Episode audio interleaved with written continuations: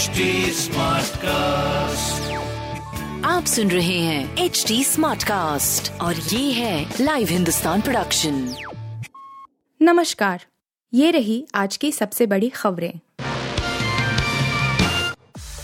भारतीय अर्थव्यवस्था के लिए अच्छी खबर छह दशमलव सात प्रतिशत रहेगी वृद्धि दर यूएन का दावा। वैश्विक अर्थव्यवस्था में भारत फ़िलहाल एक आकर्षक स्थल है और अगले साल छह दशमलव सात फ़ीसदी आर्थिक वृद्धि दर हासिल करने की दिशा में मजबूती से आगे बढ़ रहा है।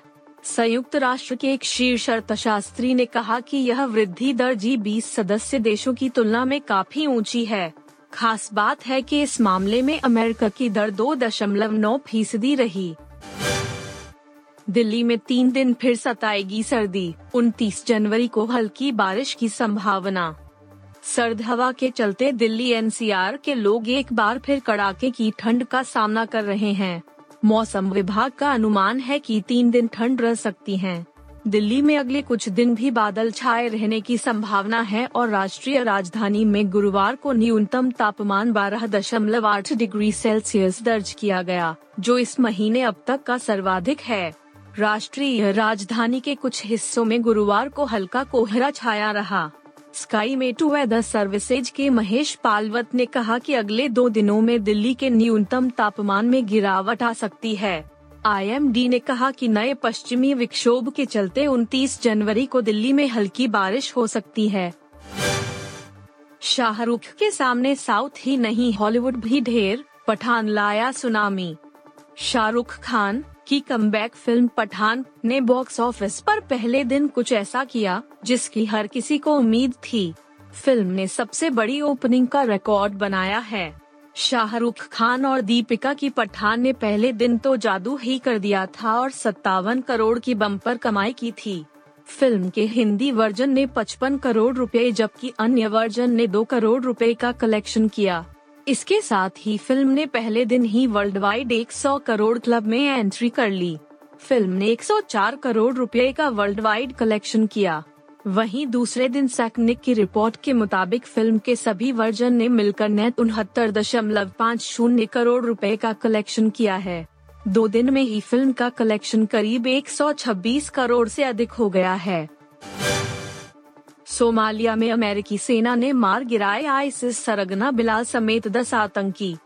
अमेरिकी सेना ने अफ्रीकी देश सोमालिया के सुदूर उत्तरी क्षेत्र में एक अभियान के तहत इस्लामिक स्टेट समूह के सरगना समेत दस आतंकवादियों को मार गिराया है। बाइडेन प्रशासन ने गुरुवार को इसकी घोषणा की। बुधवार को चलाए गए अमेरिकी सेना के ऑपरेशन में एक पहाड़ी गुफा परिसर में बिलाल अल सुदानी को निशाना बनाया गया। बिलाल इस आतंकवादी संगठन का प्रमुख वित्तीय सूत्रधार था। अधिकारियों के मुताबिक, बिलाल अल सुदानी पूरे अफ्रीका में आई एस आई एस के विस्तार और अन्य गतिविधियों को अंजाम देने की योजना बना रहा था। हार्दिक की यंग टीम की भिड़ंत न्यूजीलैंड से रांची में पहला मुकाबला। वनडे सीरीज़ में क्लीन स्वीप करके आत्मविश्वास से ओतप्रोत भारतीय टीम टेस्ट सीरीज़ में ऑस्ट्रेलिया का सामना करने से पहले न्यूजीलैंड के खिलाफ शुक्रवार से शुरू हो रही तीन टी ट्वेंटी अंतर्राष्ट्रीय क्रिकेट मैचों की सीरीज़ में अपना विजय अभियान जारी रखने के लिए उतरेगी।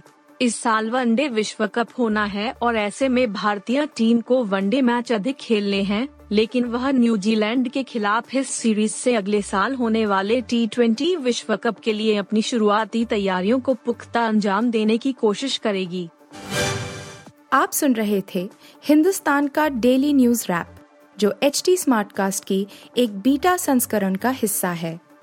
आप हमें फेसबुक ट्विटर और इंस्टाग्राम पे एट एच टी या podcasts@hindustantimes.com पर ईमेल के द्वारा सुझाव दे सकते हैं